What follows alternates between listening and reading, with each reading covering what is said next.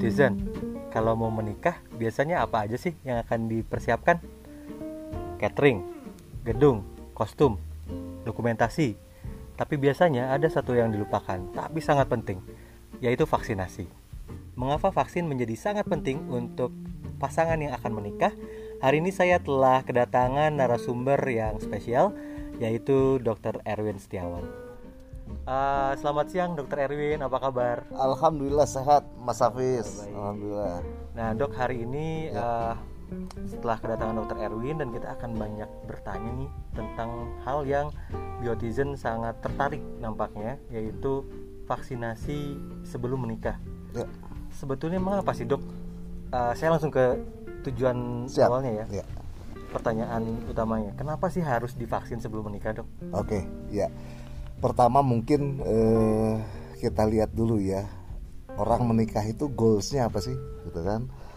Salah satunya adalah berharap ingin membentuk keluarga yang sehat, ya.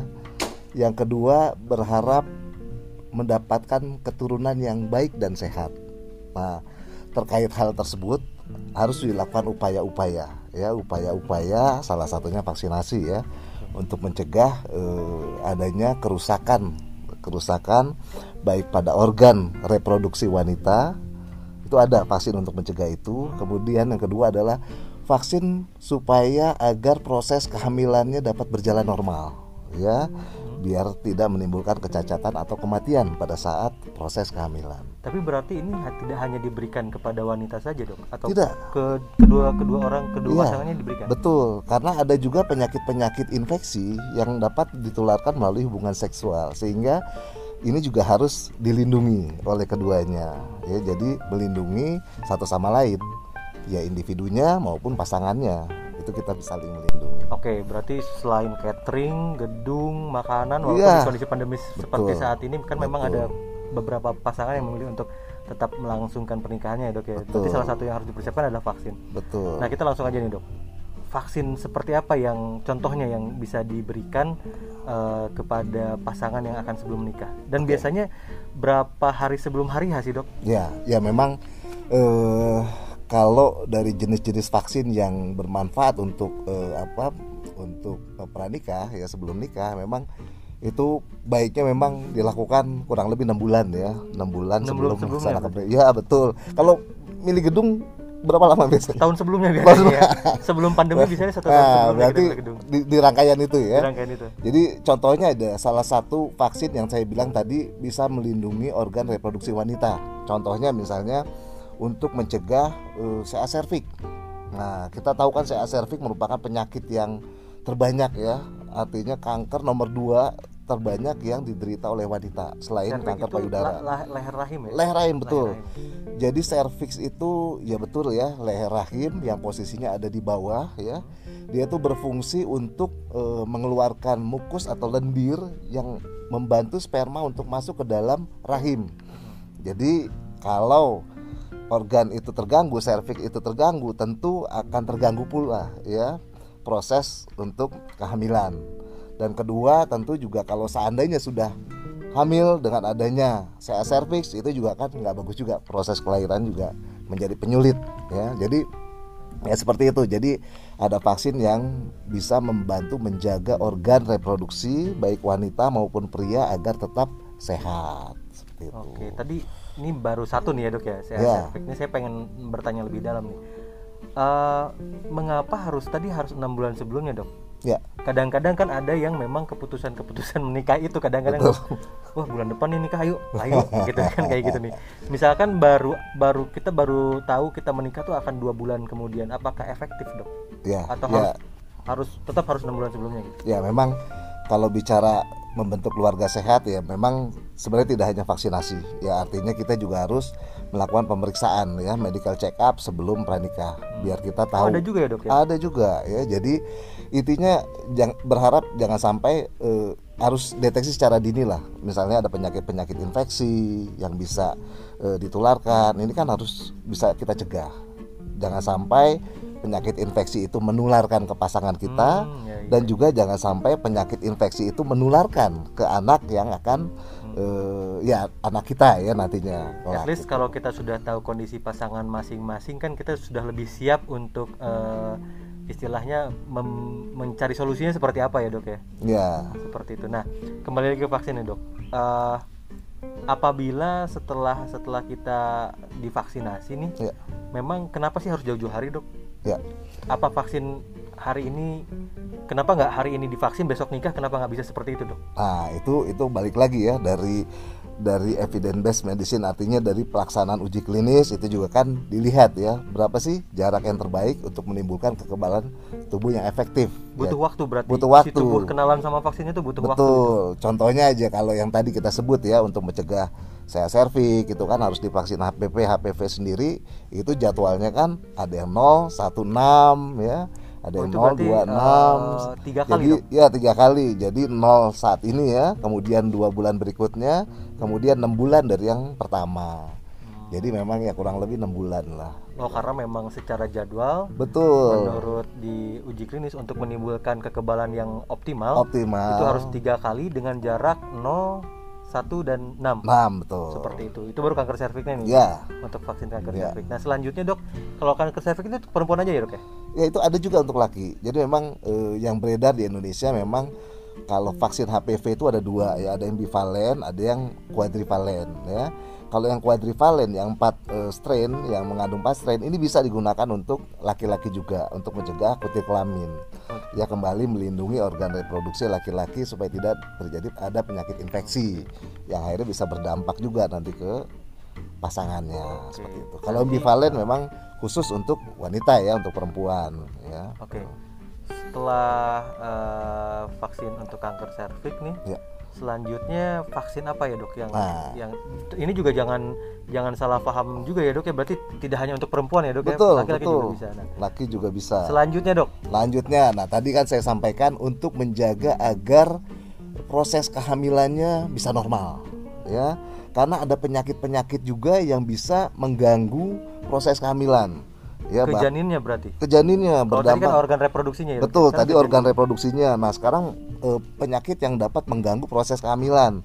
Contohnya misalnya eh, rubella, ya. Rubella. Nah, penyakit rubella itu bisa menyebabkan congenital, congenital rubella syndrome, ya. Apa dokter? Artinya ada eh, apa kecacatan pada bayi yang dilahirkan, Oh, yang disebabkan ya. oleh virus. Yang disebabkan oleh virus. Yang masuk saat saat kehamilan awal ya saat kehamilan awal kehamilan dini. Makanya eh ini penting ya.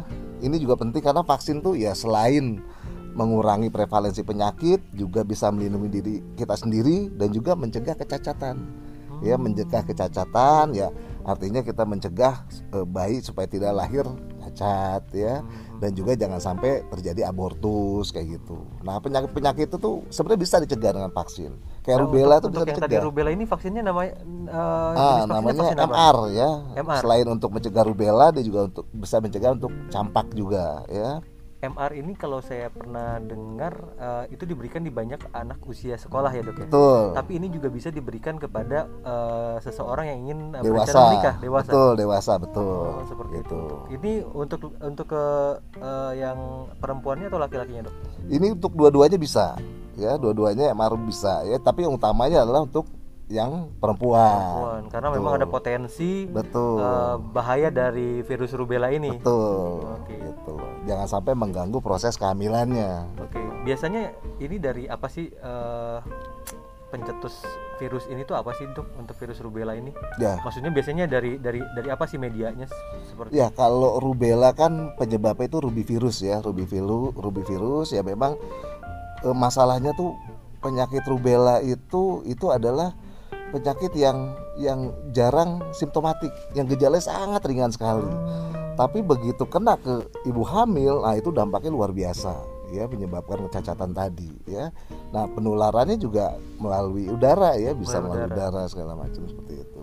Dan memang ini salah satu yang sangat direkomendasikan berarti ya dok ya. Betul, betul. Jadi ya berharap proses kehamilannya bisa normal Salah ya. satu ikhtiar pasangan ya untuk menjaga janin agar tetap uh, betul sehat ya dok ya. betul Nah tadi pertama untuk vaksin uh, untuk kanker serviks, Iya. kedua untuk uh, measles proses rubella. ya Selanjutnya ada lagi dok. Nah, untuk proses kehamilan sebenarnya ada satu lagi ya, vaksin varicella ya. Varicella tuh itu juga sama ya, itu penyebabnya virus juga ya, virus eh, atau eh, yang sering di, didengar- eh, di apa eh, dengan cacar air ya, air. cacar air. Nah, itu juga sebenarnya ada vaksinnya. Karena sama ya, artinya cacar air juga kalau kena untuk ibu yang sedang menghamil di trimester awal, nah itu juga bahaya juga ya, bisa menimbulkan kecacatan juga pada janinnya. Nah, itu juga Varicella juga ya. Ya, itu juga saya pikir penting ya. Nah, kalau saya pernah dengar juga bahwa yang pasangan yang sebelum menikah perlu juga divaksin tetanus ya dok. Nah, itu juga. Nah, tadi kan Nah, kita kenapa menjaga tetanus dok? Soalnya saya dengar kalau tetanus itu biasanya diberikan serumnya nih, diberikan betul. ke uh, orang-orang yang misalkan mengalami kecelakaan nih, di. UGD biasanya dikasih serum Betul. anti tetanus ya dok ya. ya itu tetanus. Nah, atau pernah kita dikasih waktu usia sekolah dasar juga. Ya. Nah, kenapa pas mau menikah kita juga harus diberikan tetanus itu Nah, apa tetanus fungsinya? ya. Jadi tadi ya itu tadi dua fungsi ya. Kemudian fungsi yang ketiga adalah bagaimana eh, vaksin ini bisa melindungi melindungi pasangan kita dari tertular infeksi dan juga bisa melindungi eh, anak yang dilahirkan nanti tidak tertular infeksi. Nah, itu contohnya misalnya hepatitis B ya, hepatitis B itu seperti itu ya. Nah, kemudian yang Mas Hafiz bilang itu mencegah penularan infeksi pada saat proses bersalin. Jadi memang pada saat proses bersalin yaitu kan ada luka terbuka ya. Oh, saat proses persalinan Betul, ya, ya, pada saat proses ya. persalinan ya. luka terbuka terutama ini yang beresiko adalah kalau bersalin tidak di tempat-tempat eh, yang layak ya. Tapi saat ini kan rumah sakit udah cukup Tapi ya. mungkin kita juga Baik. harus jaga-jaga karena eh, ada beberapa kasus yang ada melahirkan misalkan di kendaraan ya dok ya. Ah, kayak atau gitu. di tengah perjalanan Ah, ya walaupun betul, kita tidak menginginkan itu. kita juga harus antisipasi ke sana mungkin. Nah, untuk itu kan perlu dicegah kan? Hmm. Ya, salah satunya itu. Jadi untuk mencegah penyakit yang timbul pada saat proses persalinan, itu tetanus. Jadi untuk aman juga biar aman ke ibunya dan juga biar aman ke anaknya. Karena juga ya alhamdulillah saat ini Indonesia juga sudah eliminasi ya kasus maternal neonatorum ya, maternal tetanus dan neonatorum tetanus juga udah eliminasi kita udah banyak turun. Jadi kalau disimpulkan eh, beberapa vaksin ini diberikan eh, ada untuk eh, dirinya sendiri, Betul. melindungi, pro- memproteksi dirinya sendiri, Betul. memproteksi pasangannya, betul. dan yang ketiga memproteksi hati. janin Janin yang ya. dinanti-nantikan Betul, kehadirannya ya dok betul, ya betul. nanti sebagai eh, apa eh, harapan dari semua pasangan seperti Betul, itu ya. betul. Nah dok, eh, semua vaksin ini jangka waktunya sama 6 bulan sebelumnya Ya, beda-beda ya. atau ada pertanyaan seperti ini dok saya baru tahu nih baru, baru dengerin eh, informasi ini Betul, tiga bulan sebelum saya nikah lagi tiga bulan ke depan nih Ya. seperti apa apa yang saya harus lakukan Ya, artinya sebenarnya eh, ya kita tahu ya program vaksinasi pencegahan itu lebih baik dari pengobatan. Sebenarnya walaupun tiga bulan nggak apa-apa, ke- kejar aja. Artinya ya kita bisa lakukan aja nanti eh, apa eh, yang lainnya menyusul gitu. Tidak harus semuanya selesai pada saat kita sebelum nikah ya. Ya nggak apa-apa kayak contohnya kalau penyak eh, untuk tetanus tadi ya, tetanus kan jadwalnya cukup eh, empat minggu ya antara eh, dia perlu perlu diberikan dua dosis ya dengan jadwal empat minggu ya. Misalnya sekarang divaksin nanti kurang lebih satu bulan ke depan tuh vaksin cukup dua dosis. Kalau hepatitis B memang tiga dosis ya itu ada jadwalnya 016 ya. Nggak apa-apa misalnya tiga bulan ya udah 01 aja eh, 0 dulu satu dulu ya nanti yang itunya terakhir ya. Lebih baik terlambat daripada tidak ya dok ah betul. Kejar Prinsip- aja kalau prinsip belum. imunisasi seperti itu ya? Betul. Nah dok apa apa tapi kabarnya apa? Ini mungkin agak agak keluar ya, Ya. ya. Tapi kabarnya apakah jadi salah satu syarat untuk menikah di kantor urusan agama ini? Saat ini saya belum lihat ke arah situ ya kalau nggak salah baru tetanus ya. Tetanus tetanus, ya. yang direkomendasi baru rekomendasi ya. direkomendasikan ya? Baru rekomendasi untuk eh, dilakukan untuk pasangan yang akan menikah Nah, untuk teman-teman yang eh, ini udah dikasih awareness nih tentang Ya. vaksinasi sebelum menikah. Untuk teman-teman nanti ini saya divaksinnya di mana, Dok? Soalnya kan kalau misalkan untuk anak-anak ya tuh di posyandu, di puskesmas gitu, Ya. di dokter anak. Kalau untuk vaksin dewasa seperti ini saya harus ke mana nih kalau sebelum menikah Ya, betul. untuk mendapatkan vaksin-vaksin tersebut? Kita Ya. bicara aksesnya dok. Iya betul. Jadi memang eh, betul ya artinya kalau untuk posyandu puskesmas itu untuk pelaksanaan imunisasi program ya.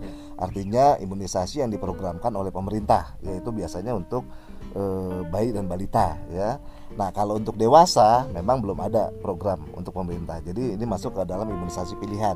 Nah itu sebenarnya bisa dilakukan di eh, kalau dari sesuai dengan Permenkes penyelenggara imunisasi itu bisa dilakukan di praktek dokter ya, bisa dilakukan di klinik atau di rumah sakit. Ya tiga hal itu ya sebenarnya bisa dilakukan vaksinasi. Tapi memang kalau kita lihat tidak semua ya, tidak semua layanan apa klinik itu tidak semua klinik itu memberikan layanan vaksinasi. Sangat sedikit sekali klinik yang memberikan layanan vaksinasi.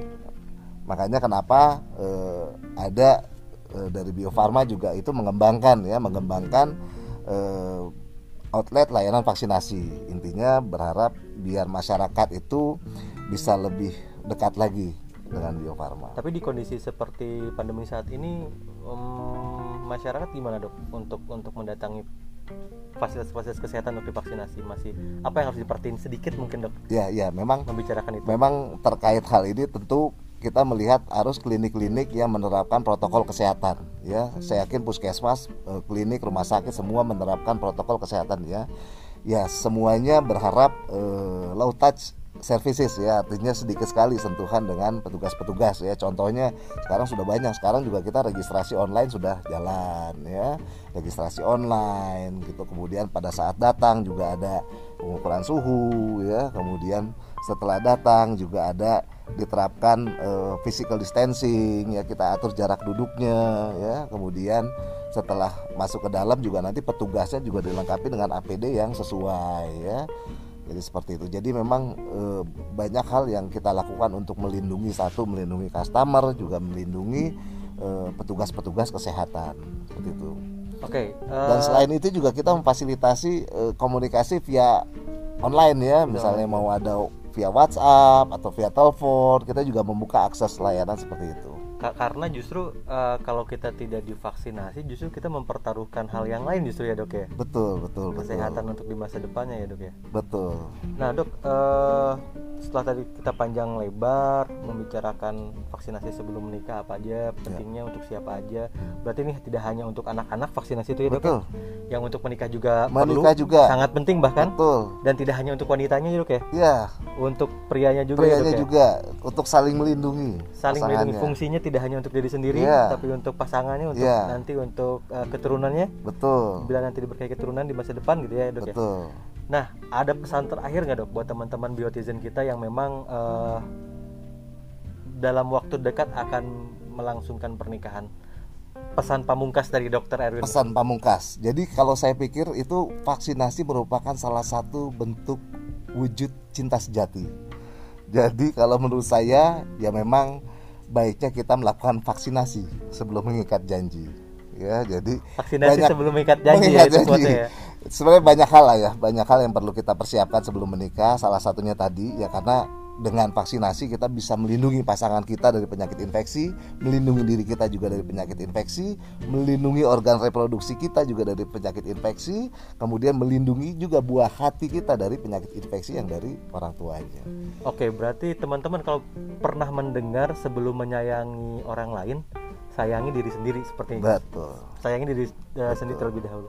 Vaksin ini perwujudan yang seperti itu ya. Betul. Menyayangi diri sendiri dulu, Iya. menyayangi peduli kepada orang lain juga Betul. kepada orang yang bahkan belum hadir Betul. tapi direncanakan itu ada di dalam vaksin ya dok ya. Betul. Oke terima kasih dokter Erwin Eh, bincang-bincangnya semoga menjadi pencerahan untuk biotizen Sama-sama. terutama yang akan berencana menikah dalam waktu beberapa bulan ke depan ini semoga eh, menjadi eh, referensi baru buat teman-teman nih ya. kalau menikah itu ternyata nggak cuman gedung nggak cuman Betul. kostum ya nggak cuman dokumentasinya tapi juga kesehatannya yang harus Betul. diperhatikan Menjaga. oke makasih dokter Erwin Sami-sami, sampai ketemu lagi Mas di Hafiz. lain kesempatan Ya. assalamualaikum warahmatullahi wabarakatuh Waalaikumsalam warahmatullahi wabarakatuh.